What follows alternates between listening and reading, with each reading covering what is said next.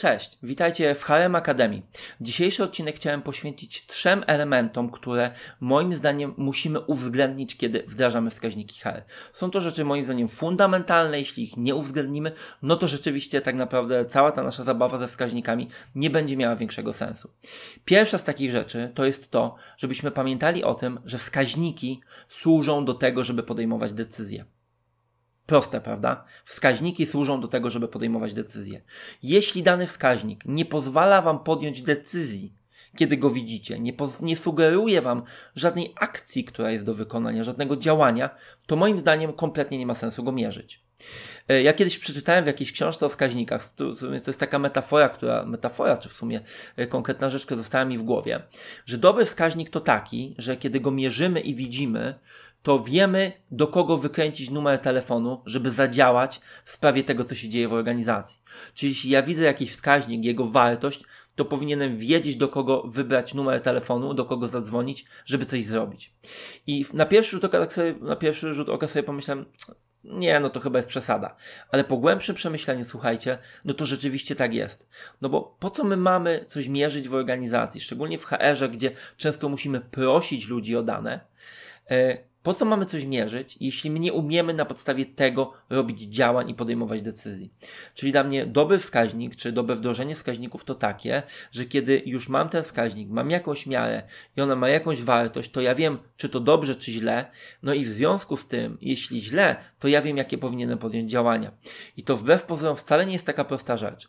No bo jeśli na przykład yy, wdrażam sobie takie wskaźniki, powiedziałbym, dotyczące yy, satysfakcji pracowników, ich zaangażowania w firmę, firmę. Takim najczęstszym jest na przykład Employee Net Promoter Score. I na przykład on mi wypada tam, nie, nie wiem, na 15 punktów w jakimś obszarze. To czy ja wiem, co mam zrobić? No właśnie nie do końca, zobaczcie. Wiele tych miar, takich miar zagregowanych, które mamy w HR-ze, tak naprawdę nie daje nam od razu takiej wartości, którą byśmy oczekiwali. No a jeśli tej wartości nie ma, no to pojawia się pytanie, po co my ten wskaźnik monitorujemy? Oczywiście często mówi się o wskaźnikach pomocniczych i tak dalej, i tak dalej. Ale tak stawiając sprawę bardzo jasno, no przecież mierzymy coś po to, i to już e, Peter Drucker o tym pisał lata temu, żeby zarządzać. Czyli jak mierzę, to powinienem z tej miary umieć wyciągać wnioski.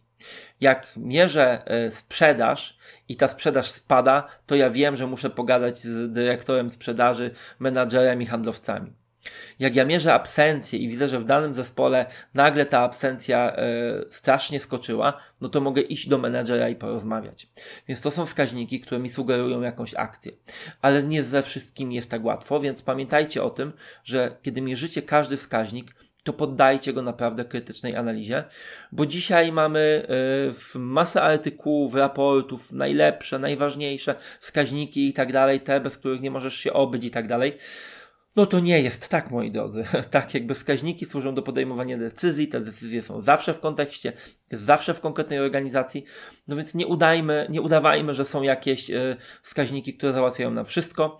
Trzymajmy się zasady, że jeśli coś wdrażam, jeśli chcę to mierzyć, raportować, to na podstawie tego powinna wynikać moja decyzja. Powinien, powinien ten wskaźnik sugerować mi jakieś działanie.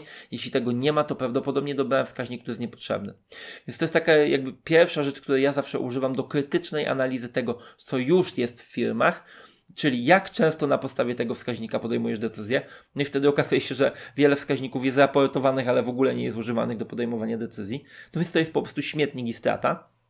No a po drugie, to pytanie służy mi do tego, żeby mądrze dobrać wskaźniki, które e, będziemy wdrażać, tak? Żeby móc na ich podstawie podejmować decyzje. Konkretne decyzje, co dalej robić. Więc to jest jakby pierwsza taka rzecz, którą chciałem się z Wami podzielić, czyli wskaźniki moim zdaniem służą do podejmowania decyzji i na podstawie tego wskaźnika powinna wręcz narzucać mi się decyzja, akcja, którą mogę podjąć w organizacji. To jest pierwsza rzecz. Druga rzecz wiąże się z tą pierwszą. I ta druga rzecz tak naprawdę pojawiła mi się bardzo mocno e, w głowie na ostatnim e, forum Meet Benefit, kiedy od publiczności, która była online, padło pytanie, a panie Karolu, a czy jest taki wskaźnik, pana zdaniem, jakiś taki niedoceniany, e, czy jakby pomijany, który powinniśmy uwzględnić w HR-ze? I ja na to pytanie odpowiedziałem trochę wymijająco, ale to jest ten drugi punkt dzisiaj, o którym chcę wam powiedzieć. Wymijająco dlatego, że moim zdaniem tu nie chodzi o to, czy któryś wskaźnik jest ważniejszy, czy mniej ważny, Chodzi o to, jak my te wskaźniki mierzymy. Bo jak już mamy dobry wskaźnik, to musimy go jeszcze dobrze zmierzyć. I ten dobry pomiar, moim zdaniem, to jest taki pomiar, którego umiemy dokonać na bardzo niskim poziomie w naszej organizacji. Czyli zobaczcie, rotacje, absencje, koszty, etc. jest bardzo łatwo zmierzyć na najwyższym poziomie. Czyli policzenie rotacji dla całej spółki jest banalne. Biorę dane z systemu, dzielę jedne przez drugie, no i bum, mamy rotację, wielkie rzeczy. To jakby umie zrobić każdy, tak na kartce papieru, nawet bez narzędzi. Ale cała zabawa polega na tym, żeby tą samą banalną rotację czy absencję umieć policzyć dla każdego z zespołów w organizacji czy dla każdego biznes unitu, dla każdej spółki, dla każdego menedżera, dla każdego zespołu, nawet projektowego, powoływanego ad hoc. Dlaczego?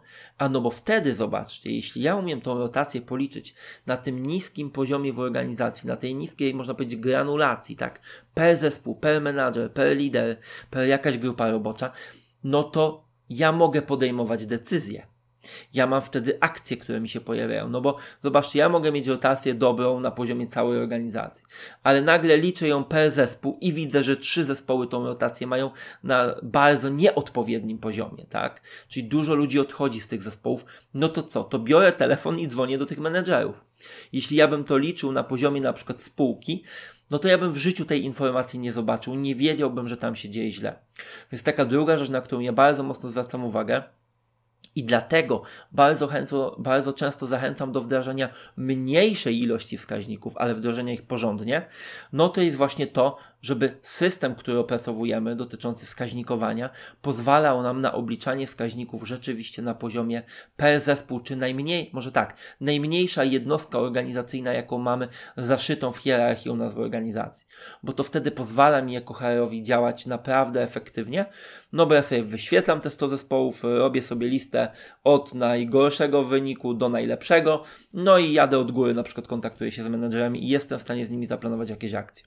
Więc to jest taki drugi element, na który bardzo mocno zwracam uwagę żebyście o tym pamiętali, kiedy wdrażacie wskaźniki HR. Czyli pierwsza rzecz to była to, żeby wdrażać rzeczy, które pozwalają Wam podejmować decyzje, no a druga, w związku z tym, żeby to było możliwe, musicie mierzyć rzeczywiście najniżej w organizacji, jak to jest możliwe. I trzecia rzecz, którą chcę się z Wami dzisiaj podzielić. Oczywiście ten katalog trzech rzeczy nie wyczerpuje wszystkich istotnych tematów, tak, ale to są takie rzeczywiście palące, które widzę w różnych firmach. To jest zadbanie o jakość danych. Jeśli będziecie mieli dane słabej jakości, to dostaniecie słabej jakości wskaźniki i podejmiecie słabej jakości decyzje jak to się pięknie mówi w czystej polszczyźnie w obszarze IT, garbage in, garbage out, tak? Czyli wrzucisz śmietnik, dostaniesz śmietnik. Jeśli do naszego procesu podejmowania decyzji wpadną wskaźniki, które bazują na słabych danych, na danych, które są słabe jakościowo, no to niestety nie oczekujmy, że decyzje, które będziemy na podstawie tego podejmować, będą rzeczywiście sensowne. Co to znaczy dane dobrej jakości? To jest temat stosunkowo szeroki, ale po pierwsze, dane nie powinny zawierać e, dziury, białych plam, tak? Co bardzo często na przykład widzę, kiedy mamy do czynienia z danymi, które są zbierane ankietowo w organizacji. Zobaczcie, że jeśli mamy na przykład dane dotyczące wynagrodzeń, absencji, rotacji, to najczęściej te dane są jednak stosunkowo dobrej jakości, bo pilnują nam tego systemy IT, które mamy w organizacji. Natomiast bardzo często dokładamy do tego e, dane, które są bardzo słabej jakości, dlatego że na przykład są zebrane tylko od części pracowników.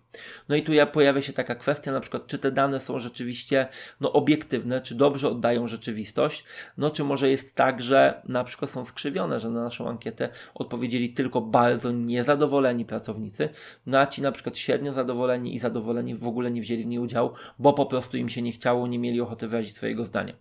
Więc musimy zadbać o jakość danych i to sprowadza się z jednej strony do ich zbierania takiego ankietowego, z drugiej strony jest to kwestia dobrej integracji z systemami, które mamy w organizacji.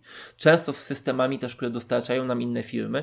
No i gdzieś tutaj po środku musimy zadbać o to, żeby te dane ze sobą integrować, trzymać je zawsze w takim samym formacie, bo tylko wtedy za każdym razem, kiedy będziecie liczyć te swoje wskaźniki, no to będziecie mieli pewność tego, że one są policzone w ten sam sposób na danych tej samej jakości i te dane pochodzą z tych samych źródeł.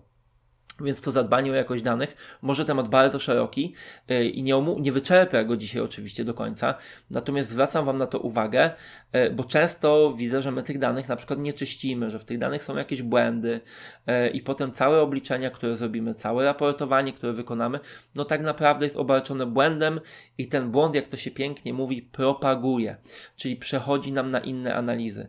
Możemy gdzieś, że tak powiem, u zarania dziejów, u podstaw mieć, nie wiem, drobne błąd w danych, ktoś na skali od 1 do 10 wpisze nam 1000 przez przypadek, my tego nie sprawdzimy, nie wyczyścimy tych danych i ten błąd dalej wpływa nam na wszystkie inne rzeczy, które na podstawie tych danych robimy. Bardzo niebezpieczne zjawisko, dlatego bardzo ważne jest to, żeby rzeczywiście dbać o jakość tych danych na samym początku. No więc e, moi drodzy, podsumowując takie trzy rzeczy, którymi się chciałem z Wami dzisiaj podzielić odnośnie wdrażania wskaźników. Po pierwsze, Pamiętajcie o takim krytycznym podejściu i zadawajcie sobie to pytanie, no dobrze, czy jeśli już wdarzam wskaźnik, jeśli go liczę, no to czy na podstawie tego wskaźnika rzeczywiście podejmuję jakieś decyzje, czy on mi ułatwia podejmowanie tych decyzji, a jeśli tak, to czy rzeczywiście umiem to robić, tak? Czy, czy te decyzje z niego wynikają. To jest pierwsza rzecz, tak? Wskaźnik równa się decyzyjność. Po drugie, e, pamiętajcie o tym, żeby mierzyć te wskaźniki jak na najniższym szczeblu waszej hierarchii organizacyjnej, jak najdokładniej. Oczywiście tutaj pomogą wszystkie systemy Business Intelligence, żeby robić to automatycznie, ale jeśli ich nie macie, to dobrze ogarnięta tabela przestawna w Excelu też sobie z tym spokojnie poradzi. No, więc nie bójmy się tego e, z powodów technicznych, raczej myślmy o tym świadomie, jak te dane zbierać jak najniżej, no bo potem możemy je zawsze uogólnić, ale w drugą stronę nie zejdziemy. Czyli mierzymy najniżej jak się da. No i trzecia kwestia, dbajmy o jakość danych, żeby nie było w nich błędów, żeby nie było dziur, żeby te dane były dobrze zintegrowane, bo to jest rzecz fundamentalna, a ona jest najmniej fajna w tym wszystkim. Tak można powiedzieć, nie jest sexy w ogóle, no bo grzebanie w danych i ich poprawianie to naprawdę nie jest rzecz przyjemna, często nużąca, ale kluczowa. Bez niej reszta nie ma specjalnego sensu. Natomiast takie trzy wskazówki ode mnie na dzisiaj. A jeśli ten odcinek Wam się podobał, no to zapraszam do naszego newslettera HRM Academy. Wpadnijcie na naszą stronę, zasubskrybujcie proszę ten kanał, żeby dobre newsy HR-owe się niosły dalej. No i co, dziękuję Wam dzisiaj za uwagę. Do zobaczenia, cześć, wszystkiego dobrego.